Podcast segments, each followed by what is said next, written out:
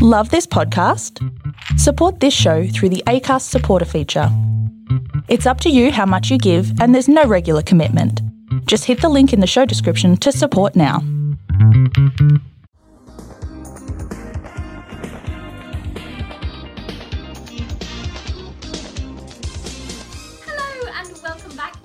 To Why This Film, the podcast where we reach back into your childhood, pluck out a movie, give it a rewatch, and have a chat about it. I'm Emily Slade, and welcome back. You watched it so many times before, and now you're gonna watch it again. But it's been so many years since you last saw it, and now you show it to your friends, and they're like, What? What am I watching? Why? Th- What is what? this? Why? Why Why this this film? And I'm joined today by Corey. Hello. Hey, how's it going? Welcome back from Podcasting After Dark and many, many other podcasting endeavors. Thank You you. are more than welcome to chat about. of Um, course. It's so exciting. I can't even get my words out. Like, I'm so excited. We are, guys, we're doing Legend. So, Oh, I, mate. and I think I'm just as excited as you are. And this is this was my first viewing. Um, so like the the backstory on why Emily and I are doing this is uh, I had her on uh, the watch list, and we discussed your favorite. 80s fantasy movies and uh, legend was on there and i lamenting that i had never seen it before i think you kind of lost your mind and on the actual episode we we said we're going to do this together it took months for us to get to this point unfortunately. We've had a we've had a pandemic uh, in between. Uh, Yeah, it's oh just my it's God.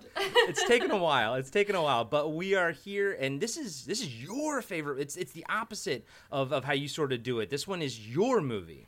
Yeah, this is every now and then I get to bring out one of my my classics, and this movie changed my life. So the quick IMDb breakdown uh, for the plot: a young man must stop the Lord of Darkness from destroying daylight and marrying the woman he loves. It is literally that simple, lads. Like. So, context. This movie, and I can't remember right, I, I might have said it when I came on um, your episode uh, all those many moons ago. Basically, I was going to France for a year five trip. So I would have been, what, like nine, eight, nine? And every Friday night, every Sunday night, sorry, on Channel 5, they would show like old fantasy movies. You'd see The Goonies and The Never Ending Story. And I came at it halfway through. I came at it at the scene where Lily is dancing with the dress, and then you see darkness for the first time. And I only got to see about 20 minutes of it, and then we had to go home. I was at my grandma's, and it was on, and then we had to leave, and then I like, and like that was it. I had 20 minutes, and the next day I was going to France, and I watched these 20 minutes of basically just the scene where she dances, and then darkness comes, and then they have a bit of a chat, and then I had to go. And the entire trip in France, I was consumed with what was that? What was it? Because I need it. I need all of it and I need it right now. I need to like consume it. I need it in its entirety and and forever. And I came back and I found it obviously and I consumed it in every capacity um, for years. And it just it's one of those movies that like it gets under your skin and it becomes a part of who you are as a person. And like that is that is me in legend. Um, and you've not seen it so i am terrified and so excited to hear what you think well, I well, I do remember, and I'm going to paraphrase, and, and I do apologize, but on the podcast After Dark watch list episode that you were on, you mentioned that you love uh, fantasy films that are like, what was the phrase? Like just pixie dust. Like you like just purest form Yeah. of fantasy, right? Like uh, Yeah. I, again, I'm paraphrasing. You you had a much more elegant way of selling, saying it than I I, think I, do. just said like I want to chop it into fine powder and snort it up my nose. yeah, there you go. There you go. But like I said, much more elo- eloquent. um, and yeah, like as I'm watching this film, and I, I guess you know we'll just go in uh, to what over overall sort of thoughts at the top here. Um, as I'm watching it, first off, oh my god, the set design and the cinematography in this movie are unbelievable. And and this is this i'm i'm a visual artist by trade. I grew up uh, you know painting drawing all that kind of stuff all the visual mediums and, and and went to school for film. And i am so upset at myself for not having this in my life for so long um, but i do also understand why i had such a, a hard time getting into it when i was a kid it is a gross movie. It is a dark movie. It is a violent movie, even though you kind of don't really see it, but you sort of see the aftermath. It is. It has some very gruesome things about it um, that are just terrifying to kids. Uh, not to mention like Tim Curry Curry's darkness, uh-huh. but you know. So I, I and as a and, and the it's weird because the movie I have so many things to say. The movie has this weird world building thing that it does where it doesn't build it doesn't do any world building, yet it does an immense amount of world building. Yeah. Do you know what it's it's it's so weird and and I have a gazillion points that I can just shoot off on. But like let, just stick with the visuals for a second. I I can't believe how beautiful this movie is, and right? and I assume it's all sets, right? Like uh, the the yeah. wilderness and stuff. Yeah, and and for me, I love like uh, the best example I can think of is uh, Sleepy Hollow by Tim Burton. There's mm. a scene where one of the magistrates gets his head cut off, and it's sort of out outdoors in a in a field, but you can so tell that it's a set, you yeah. know, and everything. And for some reason, I love that aesthetic where Same. you can tell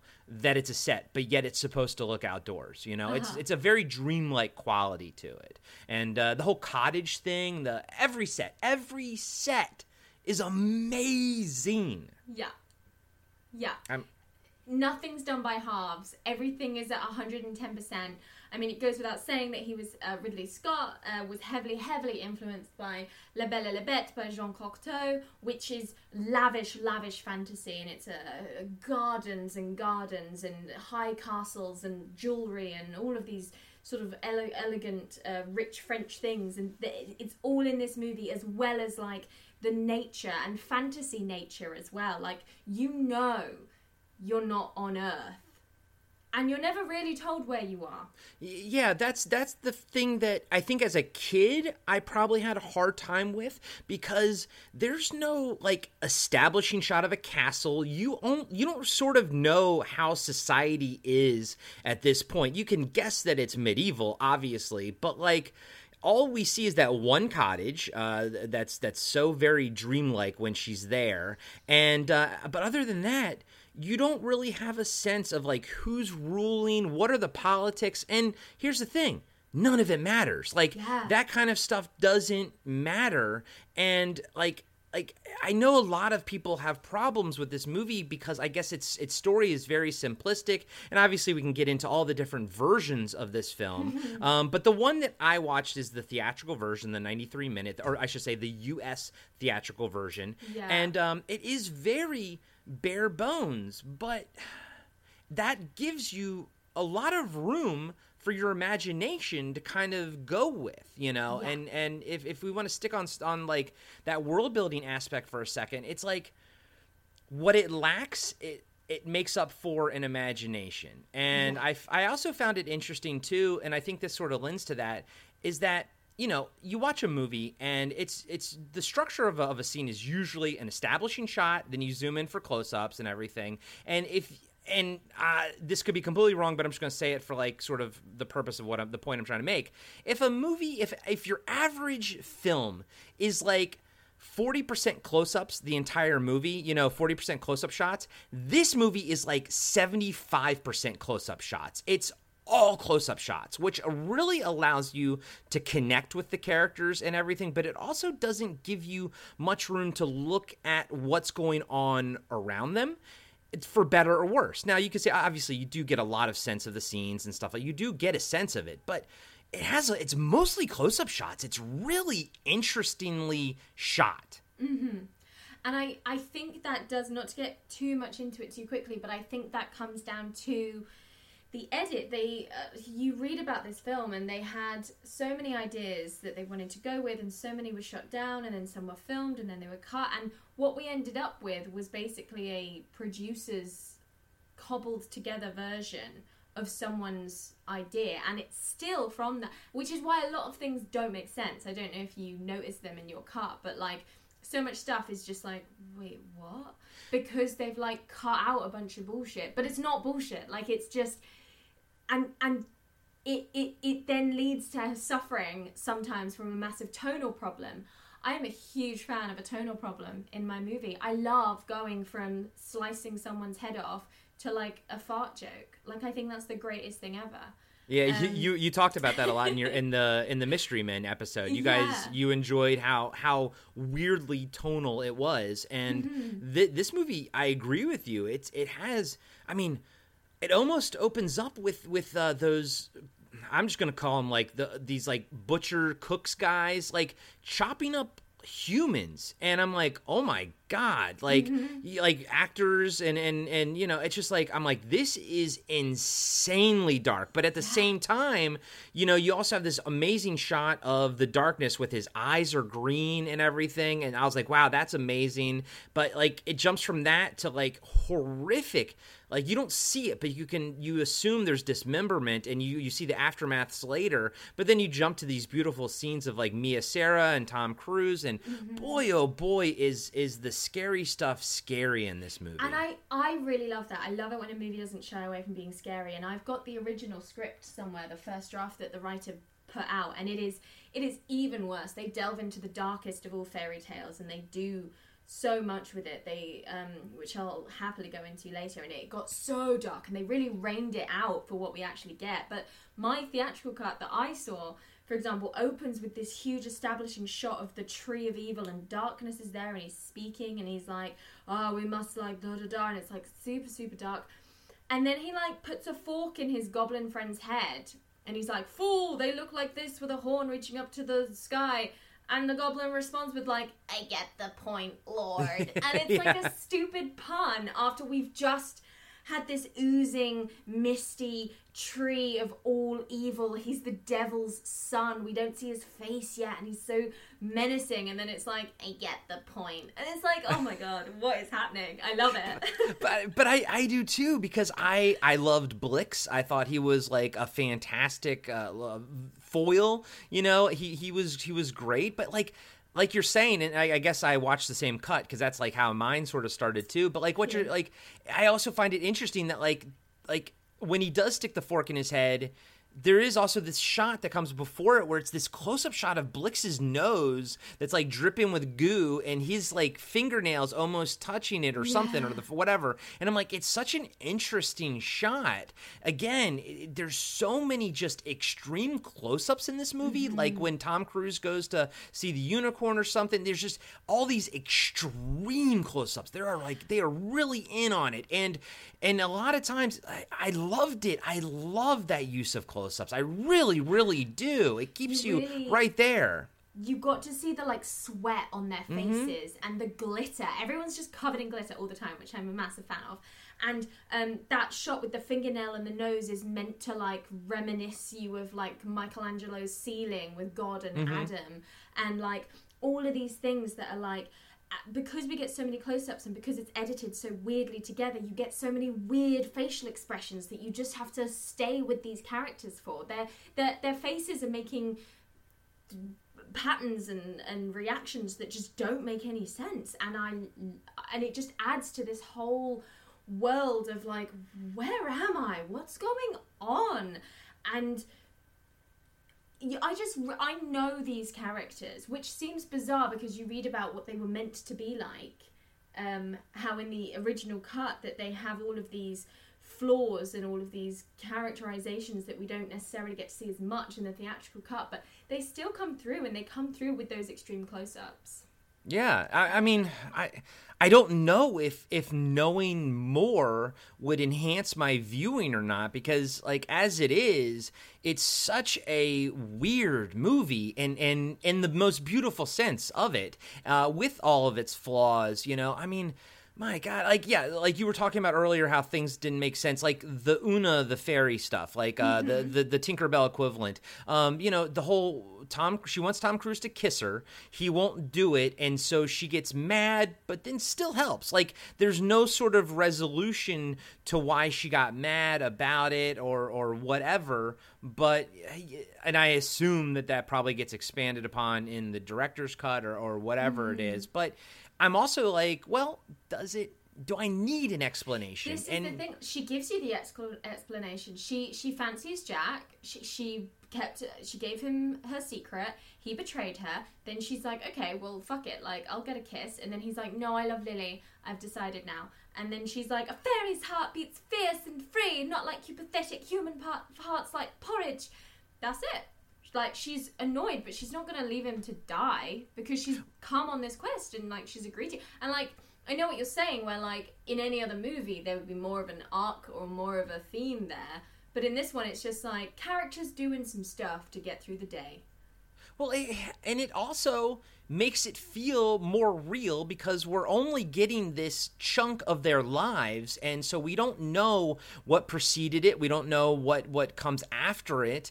And it's it's weird that the lack of, of the information actually just makes it more interesting to me. But i kind of have to take off my you know my 42 years of watching cinema hat in order to kind of like enjoy it. And I I still think that maybe I think that like the age of 42 was probably the best time for, for Corey to see this, you know, and and I say that also because I've you know in the past like five years have become more fascinated with like like actual fairy stuff and folklore and you know fey folk stuff and and so like I'm like ah she's actually behaving a lot more fairy like than I probably would have thought of as a kid because yeah. they're they're weird and strange creatures that we can't you know as humans understand. I mean we're essentially two different species. We can't under, ever understand each other, type of mm-hmm. thing. Uh, if you believe in you know fairies and goblins, all that kind of stuff. Um, and I liked it. I liked seeing these very sort of traditional, like you know, uh,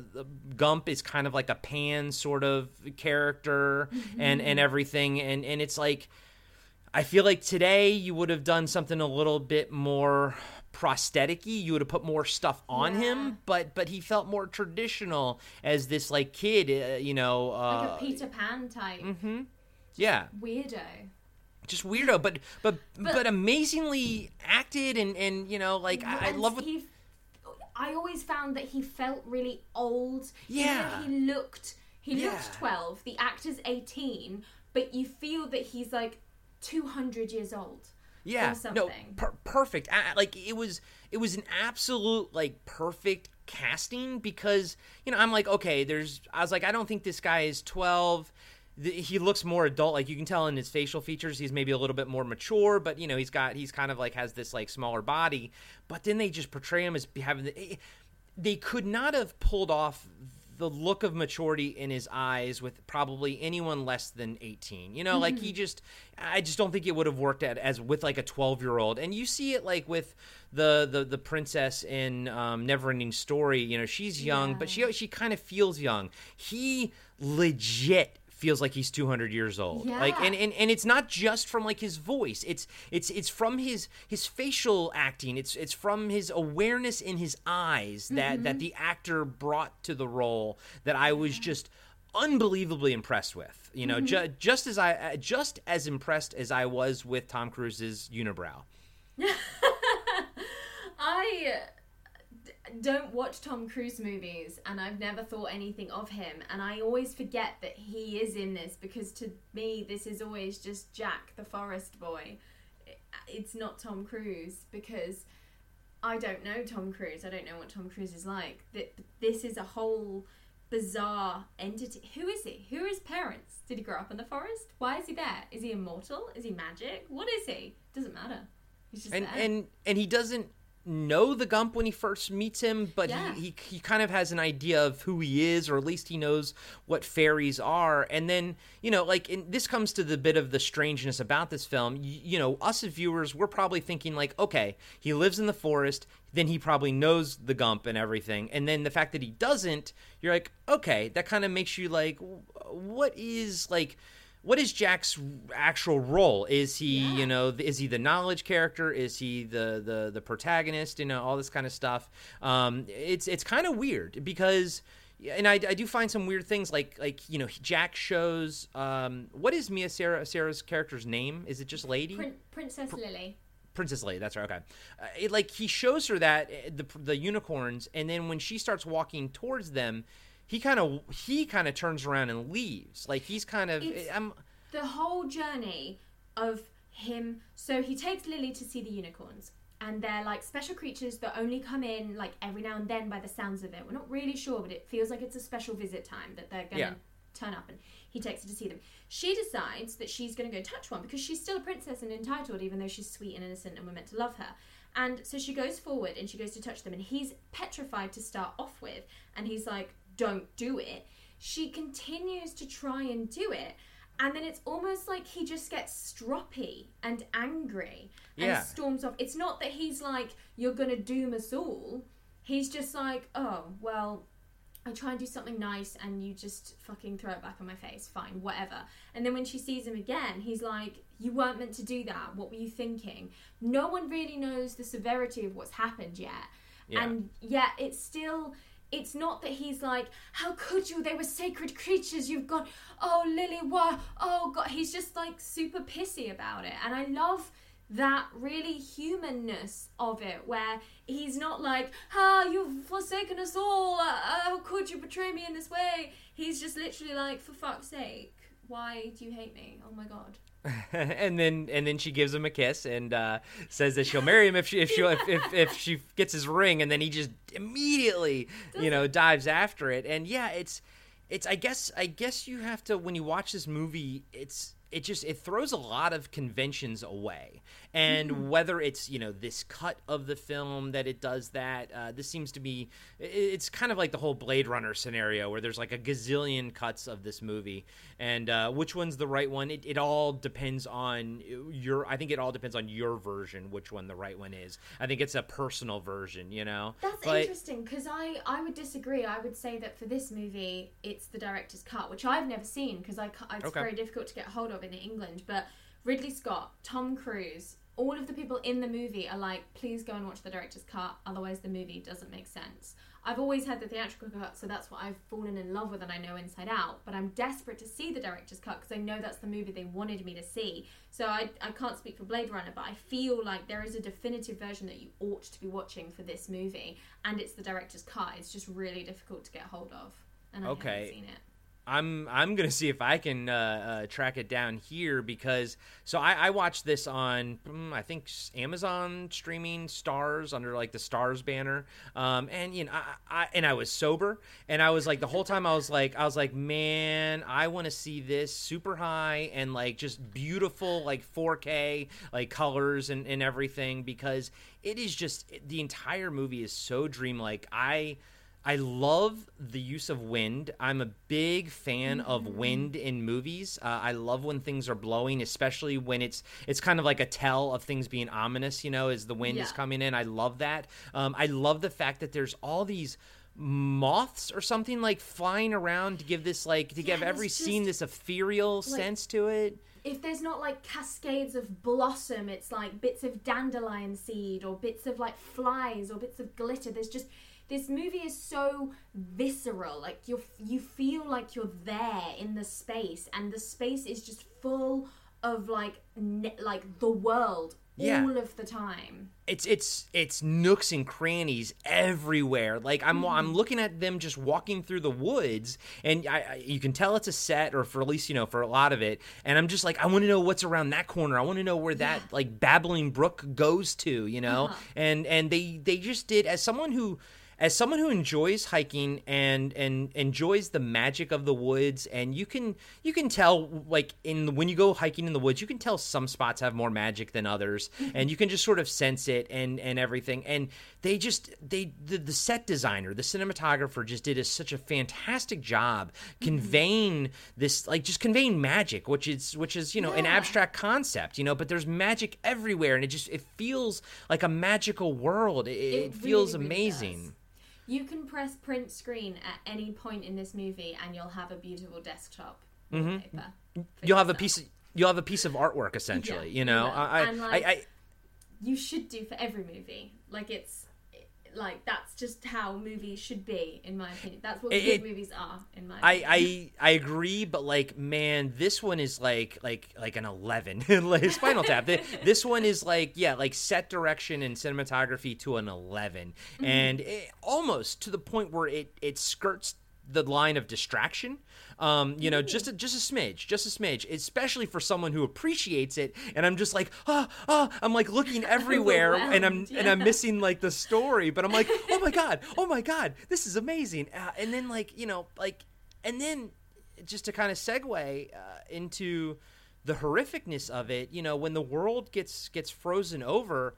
Was that a freaking baby frozen in the crib, or was that a Hell doll of a baby? That was the baby, That's right? And then the families, and there's no indication that they ever come back, like that. No. That like when this is like undone, that they're Yeah. fine. You know? don't know that they come back to life, or whether they were just lost in the winter storm of Uh, yeah, what- 1921. yeah, whatever, whatever the era that is. But uh, yeah, I mean, like, so, so you know, uh, first off, again, I I also love snow in movies, so that was freaking awesome to sort of see that. Although I did feel very bad for Tom Cruise getting that fake snow in his mouth like left and right and i'm like i was like oh buddy you, you got cancer. I know it. Yeah, that's all asbestos you know what i mean? Like it's Yeah, crazy. yeah. but, but it's it's visually it's amazing. It's it's visually amazing. And then just the freaking baby just frozen in its crib. An establishing shot of a baby frozen in its crib is like unbelievable in a kids Uh-huh. movie.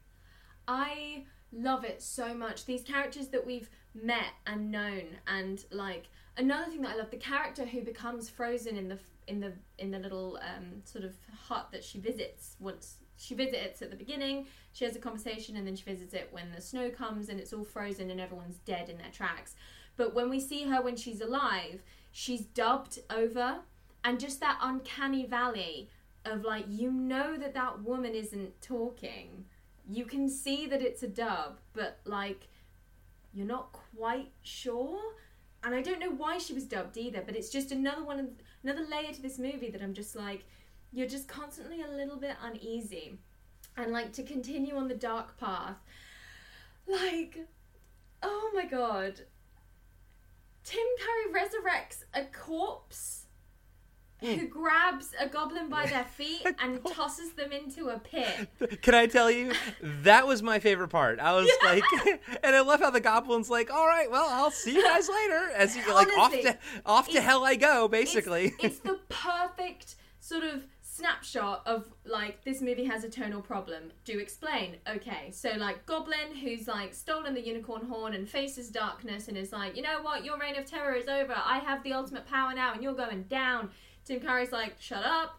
Resurrects a literal like mummy decaying corpse who like comes out of the ground, grabs him by the ankle, like bear hugs him and jumps into a pit of hell with him. And um, meanwhile, this guy's like, ah, oh no, I didn't mean it. I, I, can I take it back? I'm so sorry. Ah, oh well, adios, amigos. yeah, adios, Like, that's literally what he amigos. says, and you're like, what the fuck is happening? And I'm watching it. I was watching it this time around, especially, and I was like, this feels like originally he was going ah ah ah, and the studio have gone. That's too dark. We're gonna need to dub that over with something for the kids. So they've done like an almost Warner Brothers cartoon piece of dialogue over the top of something that's incredibly frightening, both visually and emotionally. And they've just meshed the two together and been like, done. So saved that scene. But but but yet one would maybe argue made that scene absolutely amazing, right? Like iconic. iconic at this point. I mean, to the to the fact that when he says "adios, amigos," he even has like that inflection of somebody mimicking, like you know, uh, Hispanic. You know, so it's just like I'm like, oh my, it's so it's meta. You know, it, it was kind of like meta, even though it was supposed to take place way back in the day. But uh, I was actually a little shocked by him how he, you know, was actually a uh, not a fairy. I guess he was uh, Like a not dwarf. He's Like a dwarf. A brownie type person.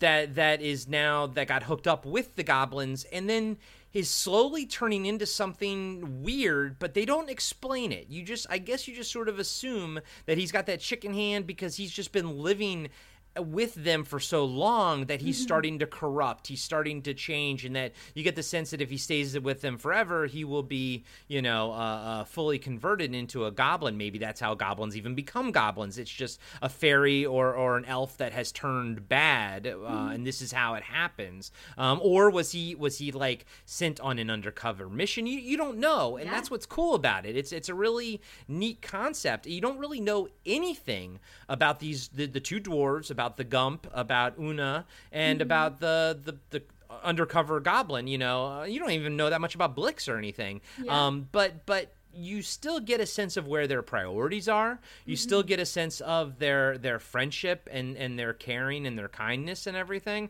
And it's just yeah, they they really fit into this mold of what you think a stereotypical, or I should say, what we used to think a stereotypical like dwarf and everything. It just doesn't. It doesn't feel.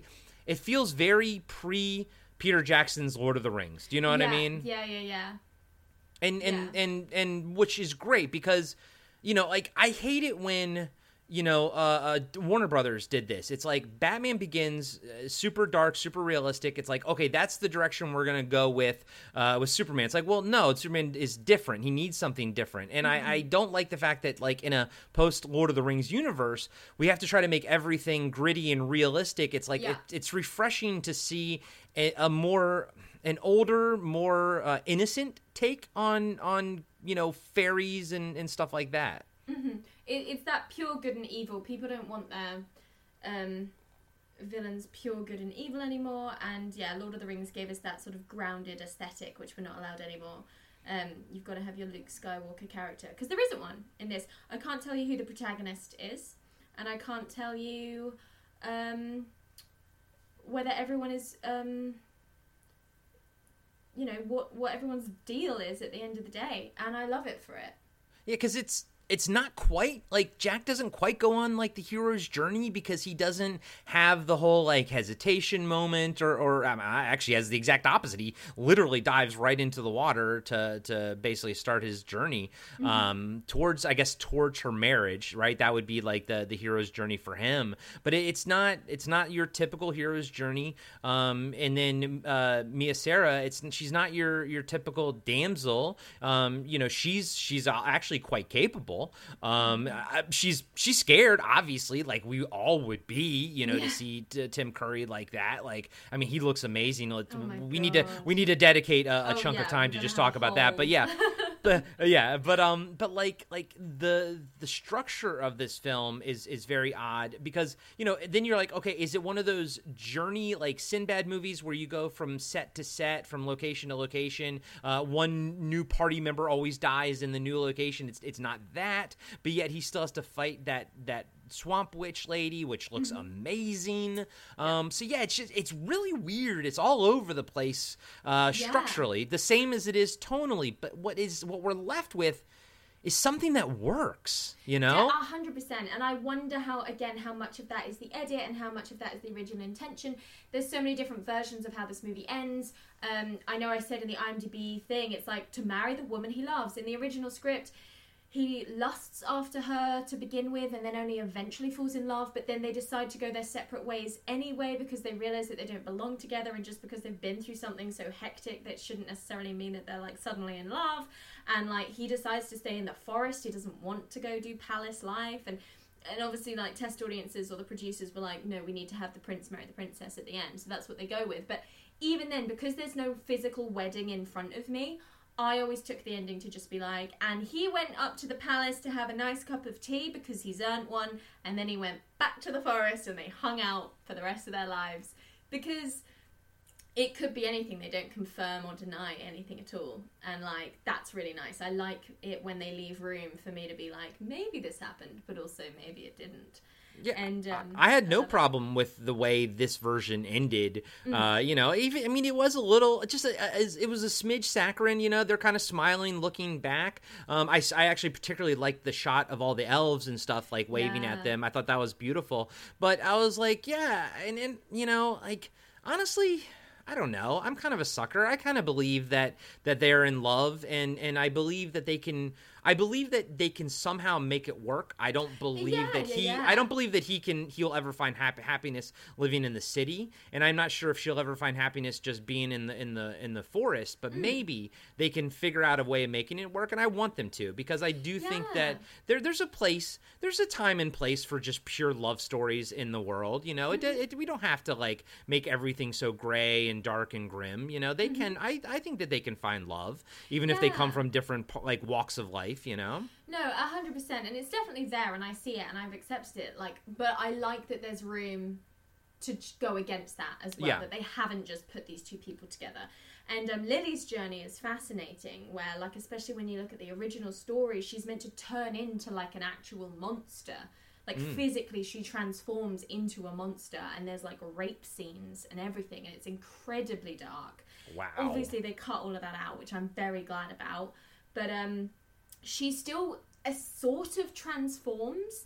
It's really interesting because all the time she is playing him for the fool but there are moments where you can see that she's potentially tempted by the dark side. Her greed gets the better of her. She is a princess and she likes nice shiny things and he manages to get her over. And you know she has a great time with that dress and she just she just seems she doesn't seem like a perfect human being. She's not a mary sue. She's like a person that's going through minute by minute having feelings and reactions to things. And i abs their oh man their conversation at the dinner table is one of my favorite pieces of cinema.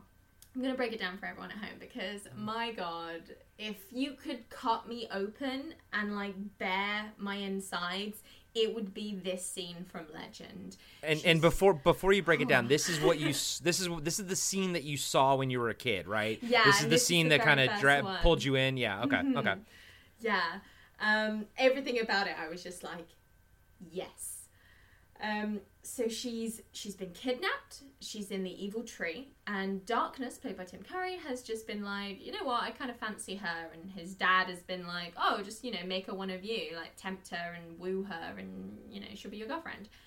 So he, without us seeing it, he sends her all these gifts. He sends her this jewelry that she's distracted by, and then he sends her a dress in one of the greatest scenes ever, where she's uh, choreographed by Arlene Phillips. She dances with this dress. It like you have to watch it. I refuse to tell you about it because you have to watch it. Everything about that scene is just wonderful.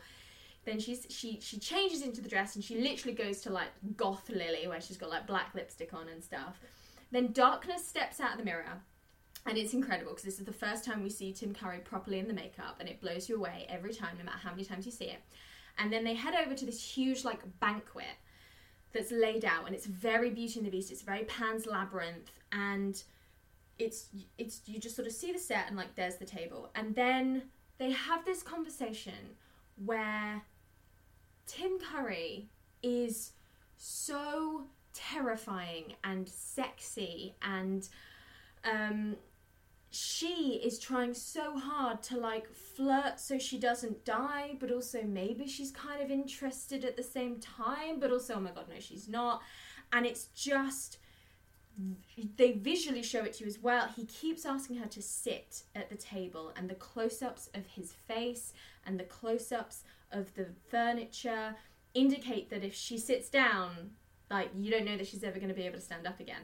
Yeah, it's And like yeah, if she sits down, that's like her becoming his queen, right? Yeah. And you really get that underlying sense there's so much tension and there's so much worry for like Lily and where she's going to go. And she like, every time she goes over to this chair, she like, she's so elegant with the way she holds her fingers and she's about to sit down. And this chair is like smoking and bubbling and it's like a creature and it's incredible. It's like a piece of puppetry, and she can like sense it, and you've got this like heartbeat noise, or maybe it was just my own heart in my ears. I don't know, but it was just. It's just wonderful, and the conversation they have where he just keeps telling her to sit, and she keeps being like, uh, "Okay, so you're capable of love," and he's like, "Oh yeah, yeah." It, it's just a really lovely piece of dialogue. I can't do it justice at all, and it culminates in this wonderful moment where she's made a decision about how she's going to play this, and she asks that she will be his queen if she gets to kill the unicorn.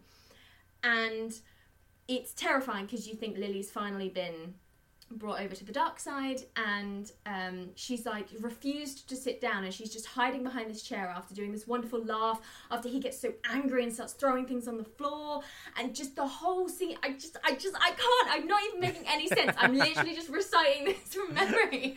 But i love it so you have to go and watch it because then tim curry does this laugh and it makes my heart stop like when she asks to kill the unicorn, Yeah. he laughs, and they've obviously put some sort of effect on his voice as well. It's not just Tim Curry, but it's like eighty-five percent Tim Yeah. Curry, and it genuinely makes my heart stop every single time I hear it. I don't know how you felt about I, that. I actually, I, I noticed that. I, I noticed the laugh. I know exactly what you're talking about. I, I enjoyed it. I thought that was great. Uh, I enjoyed that scene. Um, Tim Curry in that makeup is fully realized. Like Yeah. it's it's it's. I mean, I would even imagine 2020 standards that could not have been an easy thing to do. And the way that Ridley Scott shoots it, you know, the cinematographer shoots it, the DP, um, like it's. I mean, it's, it, all these close-ups, but you have to have complete faith in your makeup department in order to pull those close-ups off.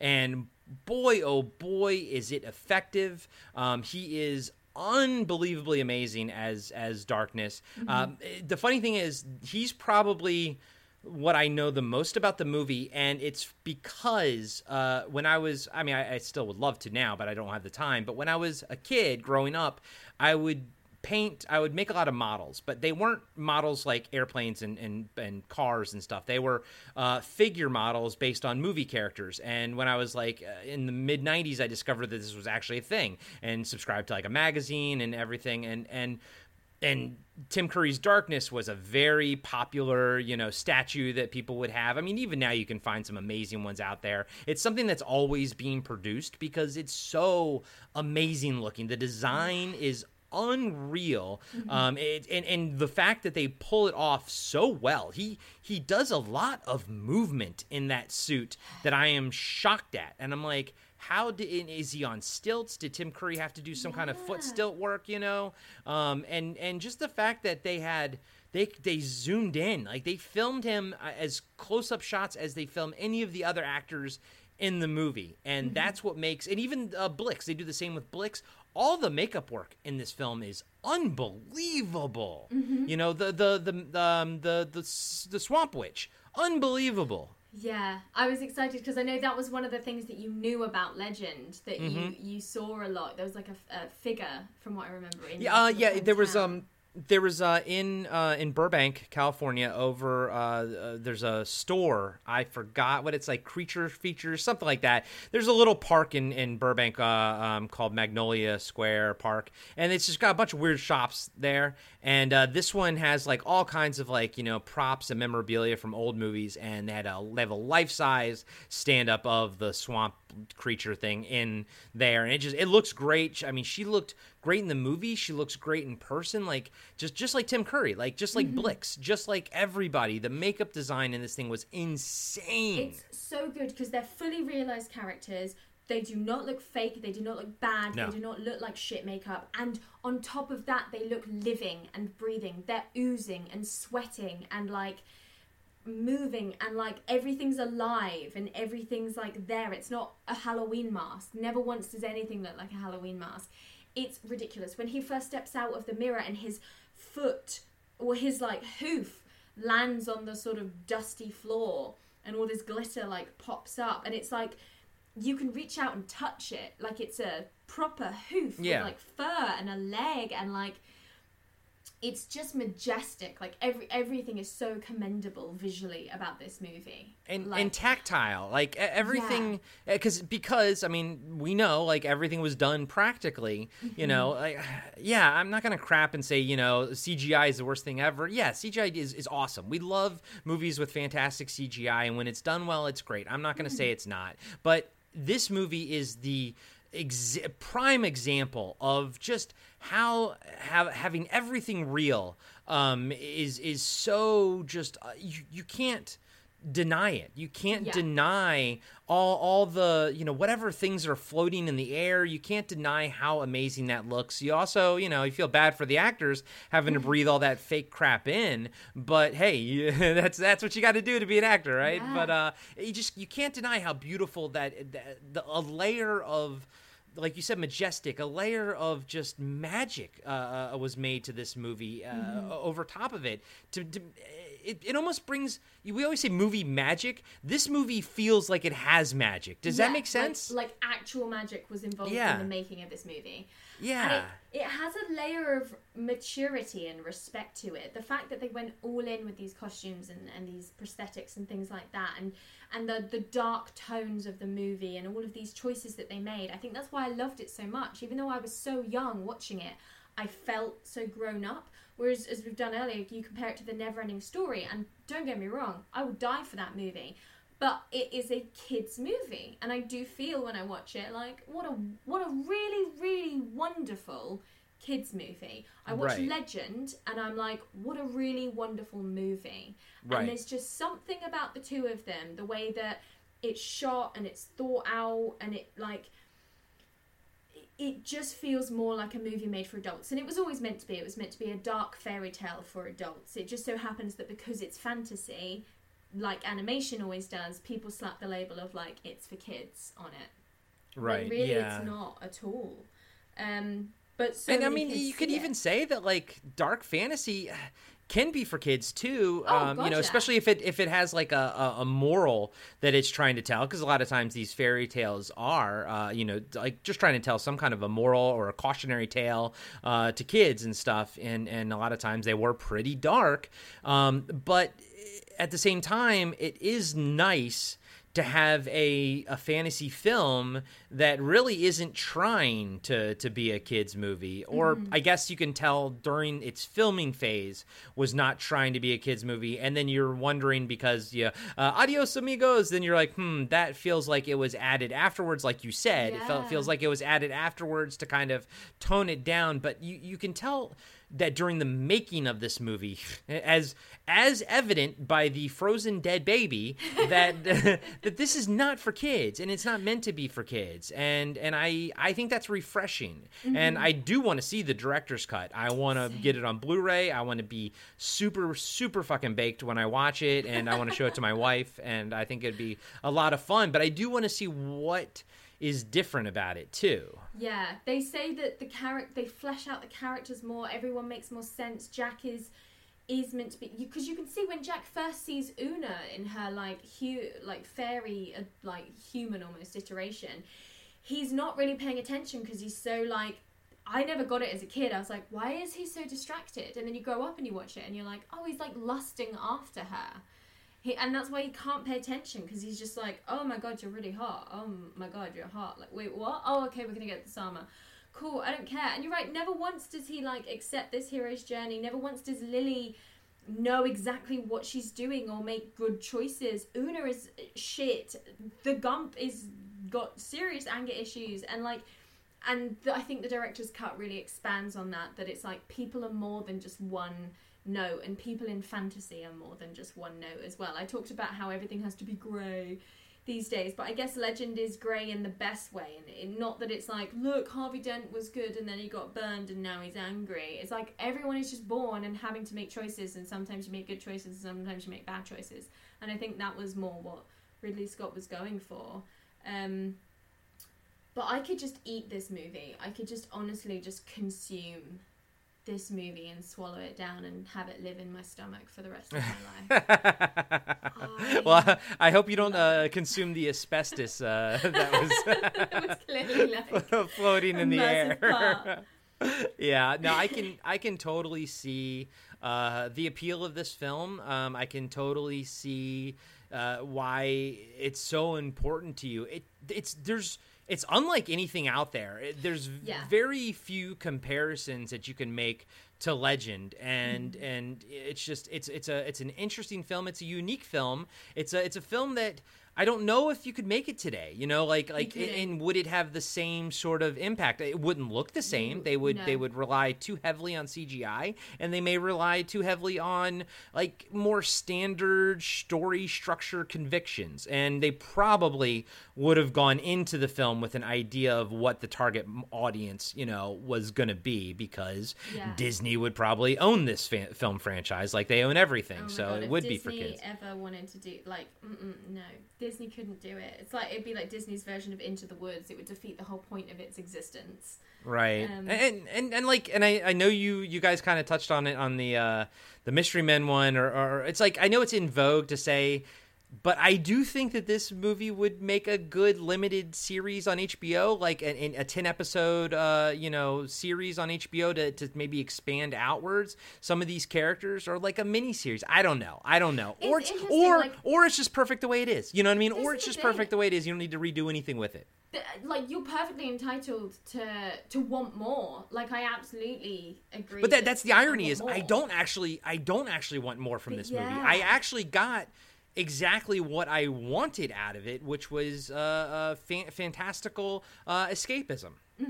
And I think because it's so hardcore 80s fantasy, it is cocaine 80s fantasy that you couldn't stretch it out. Or you could, you absolutely could, but in my opinion, like it it's like a 1 hour 45 like I I'm making hand gestures and this is a podcast. It's not helpful. It like like like clench everybody clench your hand.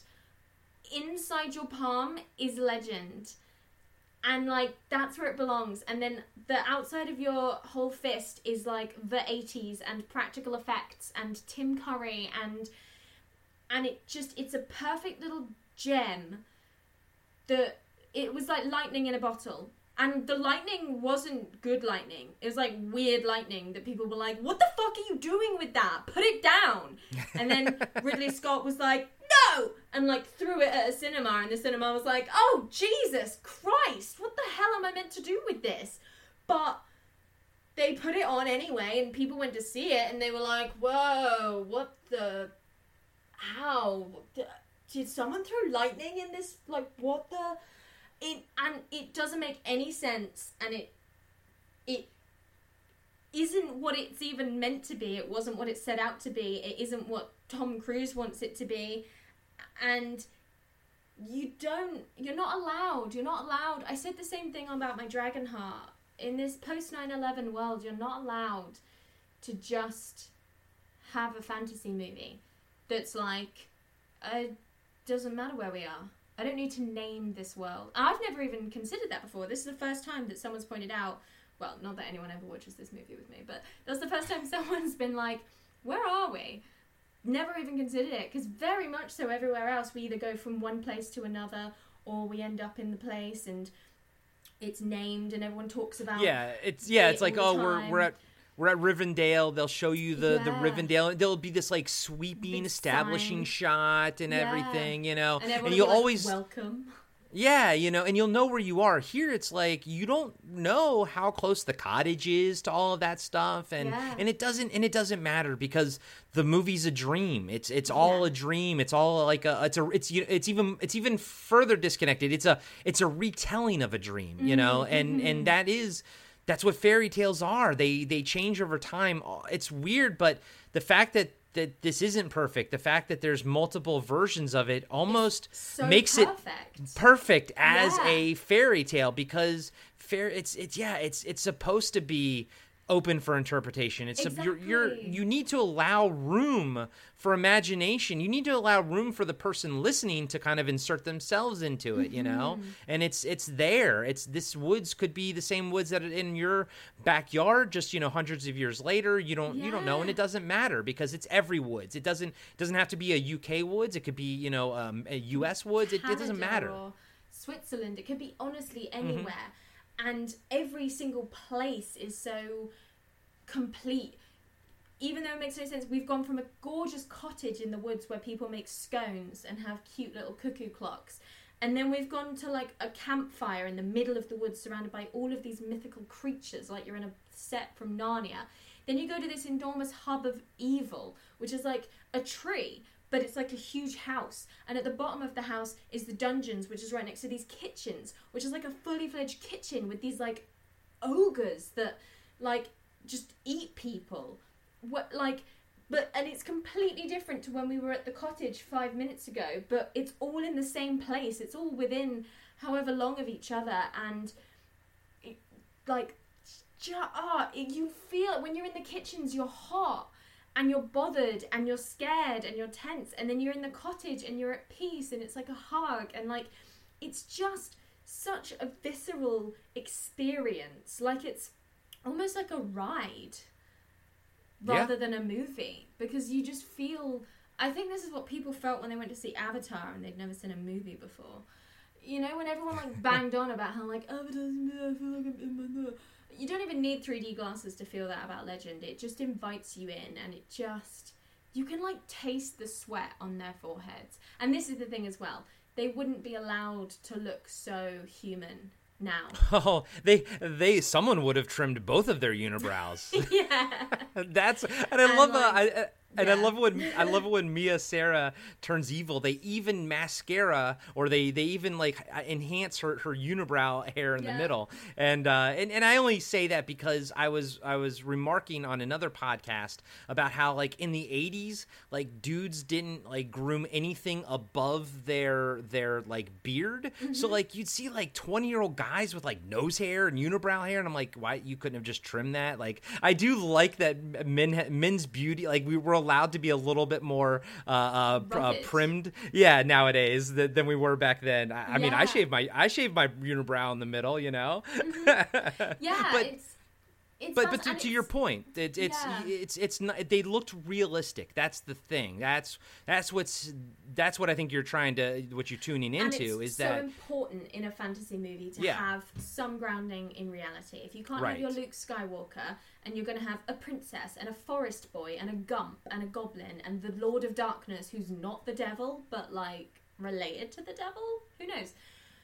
The reason you can come into it, I find that you can come into it so easily, is because they look like real people, yeah yeah. even I, though they're like weird. and and I've I, I've always liked uh, Mia Sara. I think she's beautiful, but man, Tom Cruise is is even more beautiful. I'm like, oh my god, he's he's a beautiful man in this movie, and Yeah. uh, I, it's it's. You can see why you know he's a star. You know, you do sort of just get like you know sucked into him and, and lost into him. I mean, I, I- sadly, I almost think he puts Mia Sara to shame in this movie. As, as it's, it's it's crazy. He's a gorgeous man, and Yeah. uh, and and it's it's wild to see. But at the same time, I'm not a Tom Cruise hater by any stretch of the imagination. I'm also not the biggest Tom Cruise star in the world or a fan in the world, but like I'm watching this movie and I'm like, okay, I get it. I, I totally Yeah. get where why Tom Cruise got as big as he did. You know, mm-hmm. there's something something about it, and I like the character of Jack. Yeah, Yeah. It's very magnetic. You just you get sucked into it, and you're like, okay, you, you sort of can't look away. Mm-hmm. And I found that about all of them. I found the Gump fascinating in like oh a yeah, same.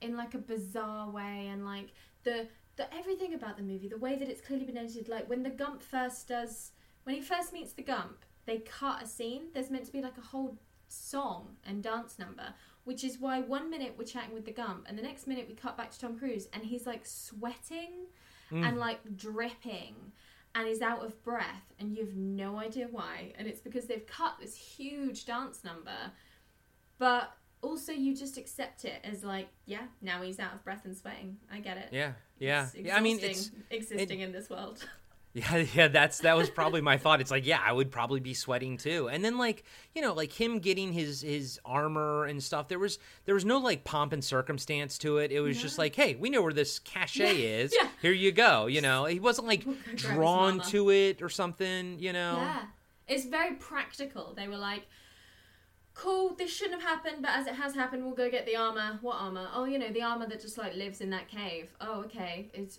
because also as well that's what's so wonderful. It's like we need a hero. And then he just turns to look at jack and he goes you'll do. Yeah. and jack's like what? He's like yeah. We'll go yeah we'll go get you some armor and you can save the forest. Yeah? And jack's like uh, i mean I, i'm not doing anything else so And May as it's well. not You would think like like in like any that. other movie, the Gump would have been like, "It was your fault that you did this, so it's Hmm. your penance to kind of uh, uh to to fix it." But no, here it's like, "Oh, oh well, we got a guy right here, and uh, by default, Or by default, you're it." even just like it was written, like, and then they'd, they'd show you a cave Right. painting where like Jack had been etched in 400 years ago, and it'd be like, "It's you, you finally come." Um, that's a- blah, that's- blah, blah. That's a great point. This movie feels like someone should have said at the beginning that all of this was written and that you know the darkness would be destroyed by the innocence of uh, with the you know yeah. There's none of that. There's no like a sense that this is all supposed to happen, which Mm-hmm. Again I find very refreshing because it's it. not it's not these two characters are they're bound by this destiny. It's these two characters that are in a situation that they created, but they they they don't quite take responsibility for the fact that they did it, and yet now they have to fix it, and they're not fixing it because like they feel honor bound to fix it. They fix it. He's fixing it because he wants to get his chick back, and because this little Forrest Gump guy told him he sort of has to, and he's like, okay, I guess I have to now. You Yeah, know, it's just people making choices and living in moments. Like literally everything is happening just because he's like, unicorns are back in town. Go kill them for me. How do I do that? This is the thing as well. They keep talking about how it's Princess Lily's fault, and like, it's not. Like, It's not. yes, she wasn't meant to touch the unicorn, but touching the unicorn isn't what killed the unicorn. What Right. killed the uni- unicorn was the poisoned dart from the goblin, and then the goblin beheading the unicorn. That's what killed the unicorn. And everyone's like, "You there, lassie? This would be your fault. We're in eternal winter now because you made bad choices." And she's like, "I'm sorry. I didn't mean to. I didn't know. She didn't fucking do anything wrong." No. And it's and this is the thing, it's not a problem. I don't watch this movie and be like, everyone leave Lily alone. Um, it's more just like, yeah, they probably do think that she was the reason. She they probably do think in their mythos that her touching a unicorn caused this damnation. When we know as the audience that it was the darkness's plot the whole time, and we literally watched them put a poison dart in it and chop off the horn. Not once is she forgiven. Not once is someone like, "Hey, we realized we found the poison dart by the forest floor, and like we realize now that it wasn't your fault, and we do apologize. Thank you for doing everything that you did." Because also, what did she do? She just like turned evil and then like decided not to be, and then released the unicorn. But if everyone hadn't been, not one person's choices and decisions saved the day, same as not one person's choices and decisions cause the grief. And I really love that. I get so sick in fantasy of that trope of like the chosen one. There's no chosen one here. There's just people going about their day and they're just having a really tough day. Yeah, I I I love that you said all of that because I felt the same way. Um, you could, I guess, the only argument you could make is that by her touching it, kind of slowed it down, like kept it in place for long enough for Blix to shoot it. But I, I think Blix could have ran it down and shot it anyways. You know, like I I never got the sense that she really had anything to do with it. But at the same time everyone else no one else was there to see it. So they don't know like Yeah. you said. And that's what i like is that you know she she doesn't ever really defend herself like say oh but i didn't you know. But you know it's it's all fantasy. No one knows the rules. Jack doesn't ever come out and like perfectly explain every bit of the rules of this because mm-hmm. he doesn't know either. He just kind of is in tune with things.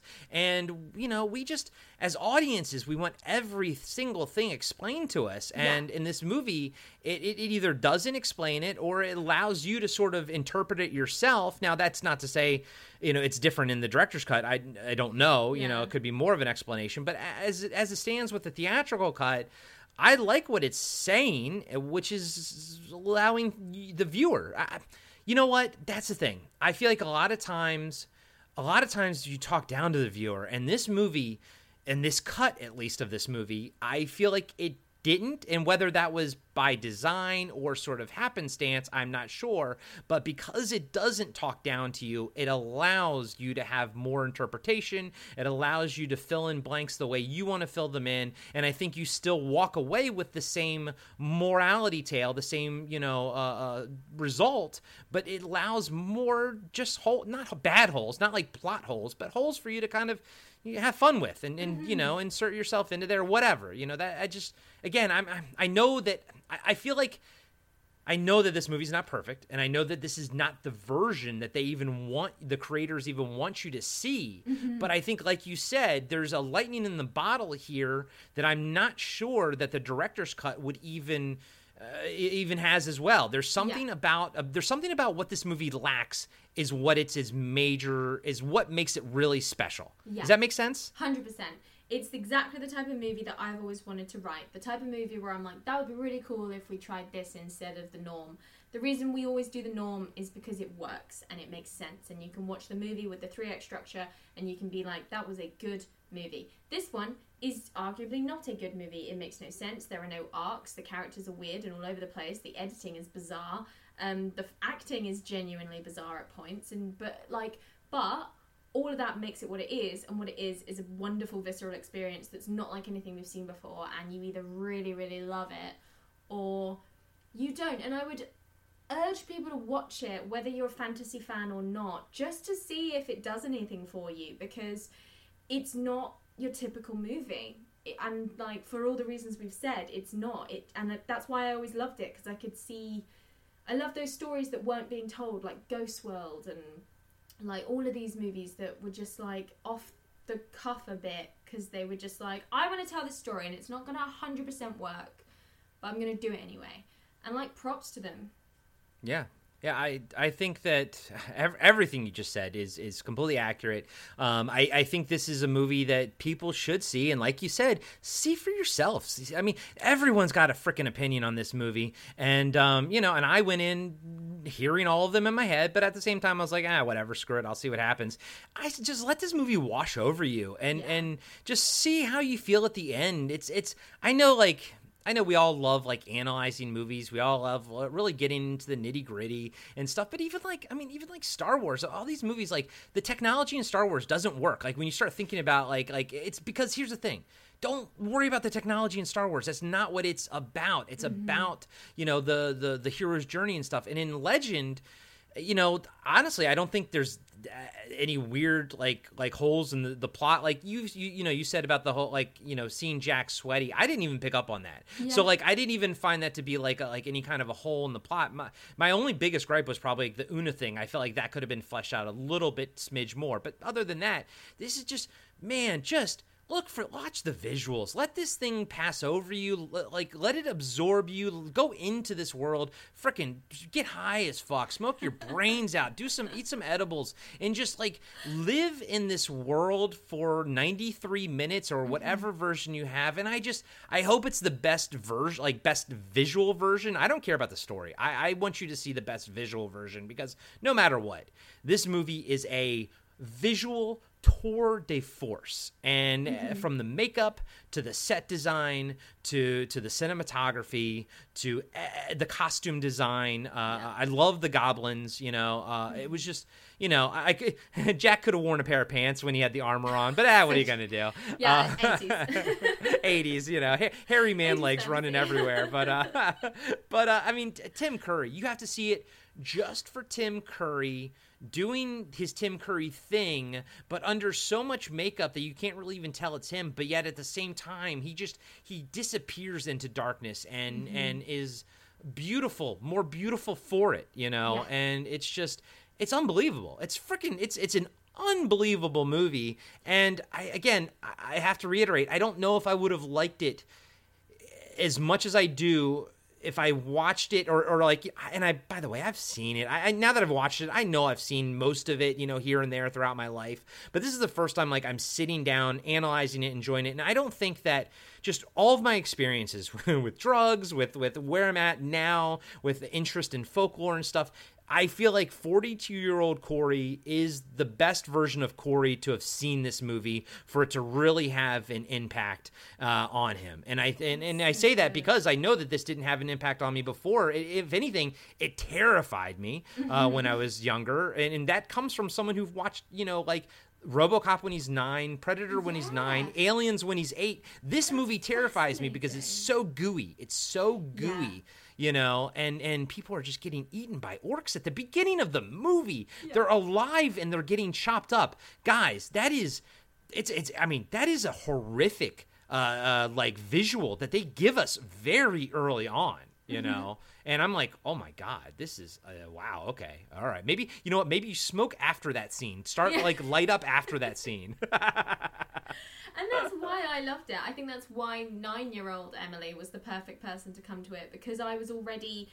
I loved fantasy, I loved folklore, I loved fairy tales, I loved the idea that these dark fairy tales existed outside of the Disney adaptations and that I was able to read them on my own time and like find out all of these horrific things and, and find it fascinating.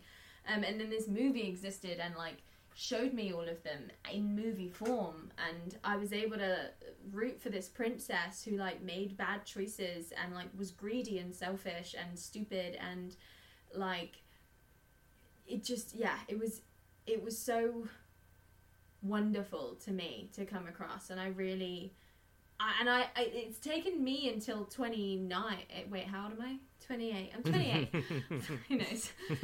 Um, 28 and um, it's taken me this long before uh, I found other people that are like hello yes I not only know that it exists but I like it. And I'm like oh my god there are people out there that appreciate it. I always thought it was just like either a figment of my imagination this movie or just like no one knew about it and it had just been lost and I was like how has it been lost because Alien and Gladiator are fucking everywhere with their male protagonists, but you put a princess as the first person you see, and everyone's like, no, I'm not interested. Like, or whatever reason, this movie has just fallen under the wire. Um, even within I- the 80s fantasy. I'd say this is a strong contender for a cult classic. It, it's Yeah. a it's a cult film for sure. Yeah. Yeah, I am No, I- so glad that you enjoyed it. I kind of knew you. I wasn't at all worried. I didn't sit down and was like, "Oh no, um, is this going to be the last time I ever speak to him? Is he going to like speak badly of this movie, and then I'm going to have to block him on Skype or whatever?" um, I wasn't thinking that, but like, I because especially you know after the visuals of Tron and stuff, I was like, Yeah, okay, it's- like, I was gonna say, yeah, because he'll like the like blossom everywhere.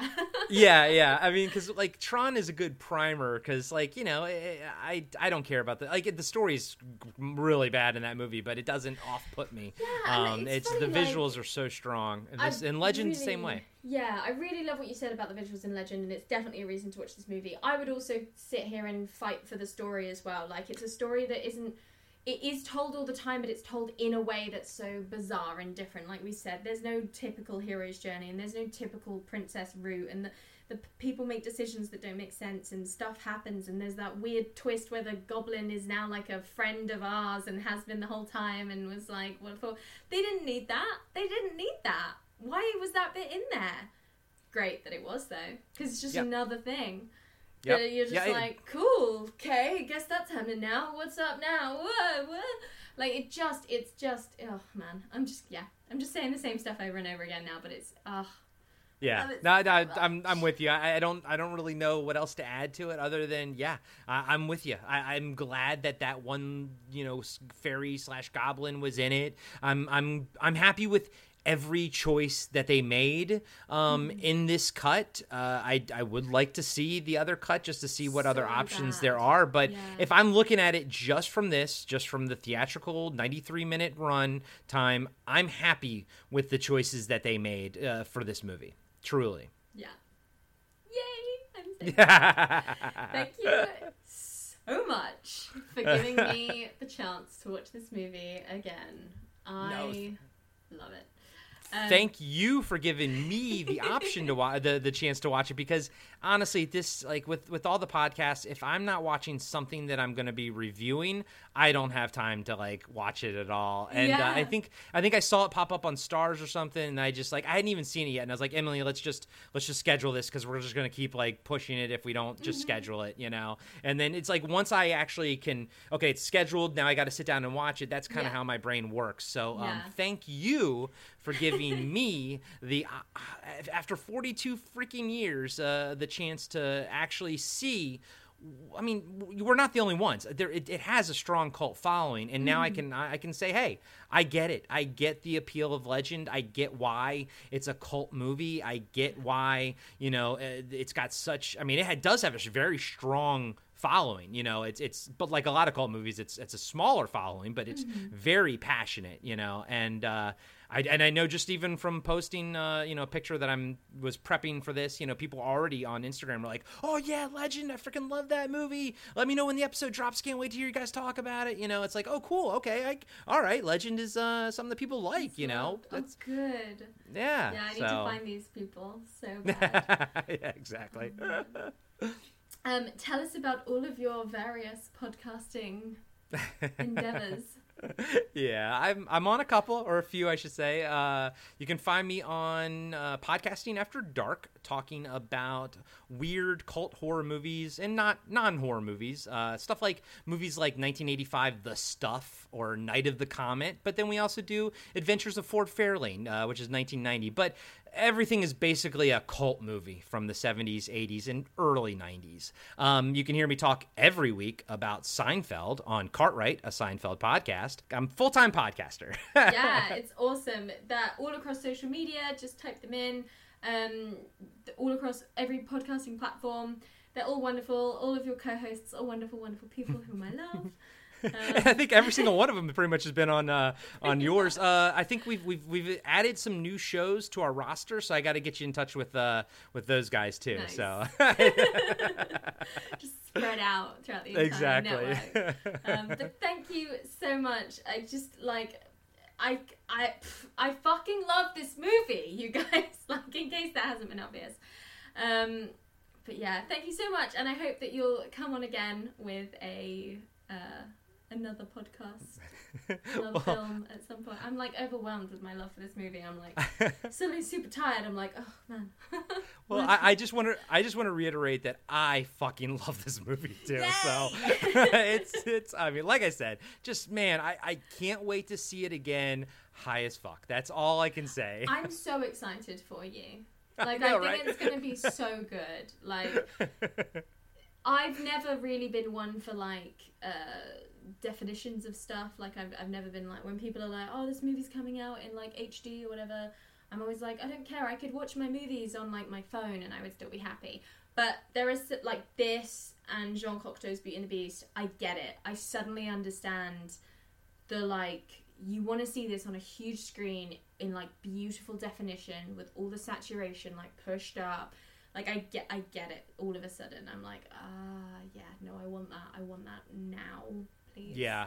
Yeah, it's it's I mean, it's it's a shame to not watch that movie in the best like version that you can possibly you know afford. Uh, i mean i don't like freaking have like a 4k tv or anything but like i, I want to see it like on blu-ray because Yeah. you know streaming streaming sucks. Like i want the actual blu-ray uh, quality on my tv and yeah i'm just gonna show it to my wife and just be like look let's just smoke and just chill and watch it. And it's also it's it's also would be a great movie like if you have a party and just put it on as visuals in the Yeah. background and just you know while everyone's mingling and talking because i guarantee you someone's gonna look over and be like what the fuck is going on over there? And you're gonna be like you're gonna be like it, it- it's amazing that's what the fuck is going on over there. And you're gonna get somebody who disgusting want, who's gonna want to like watch it. Yeah you know?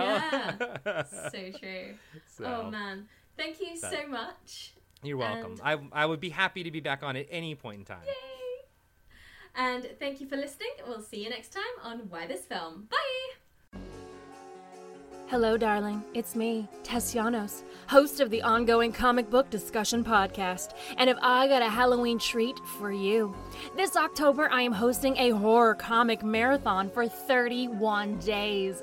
That's right, my frightful fiends. Every single day from October 1st to October 31st, OCD will review a horror comic to count down to the greatest holiday ever conjured.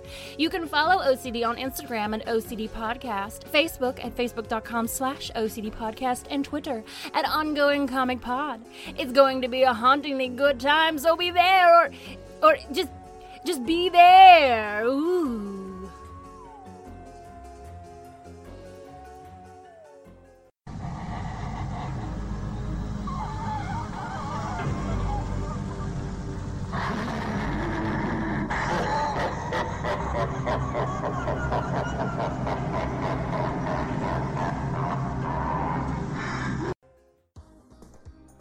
Why This Film podcast has a Patreon. Patreon is a membership platform that makes it easy for artists and creators to get paid. Head to patreon.com forward slash why this film podcast and you can select a tier. For £3 a month, you can join Camelot and enjoy early access to episodes, including seasons 1 to 3. You'll get to vote in polls and get a personal shout out on the pod. For £5 a month, you can join Ferngully. With instant access to everything from Camelot, Ferngully members can also enjoy bonus content, live episode voting power, plus access to monthly movie night. Grab your popcorn and a drink of your choice as we pajama up and watch a movie together remotely. And for £10 a month, you can join the Enchanted Forest, where, on top of everything from Camelot and Fern Gully, you can be part of a live episode where we all discuss a movie chosen by you. And if you're not into 80s and 90s animated tiers, you can skip all that and make a custom pledge of an amount that suits you. Or you can head over to ko-fi.com forward slash why this film podcast and buy me a coffee with a one off payment.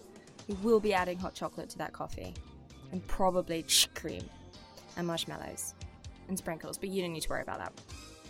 Thank you to all who donate, and thanks to my patron David for supporting this episode on Patreon. Why This Film podcast is my happy place. I love chatting to guests and revisiting long lost movies, and I hope you do too.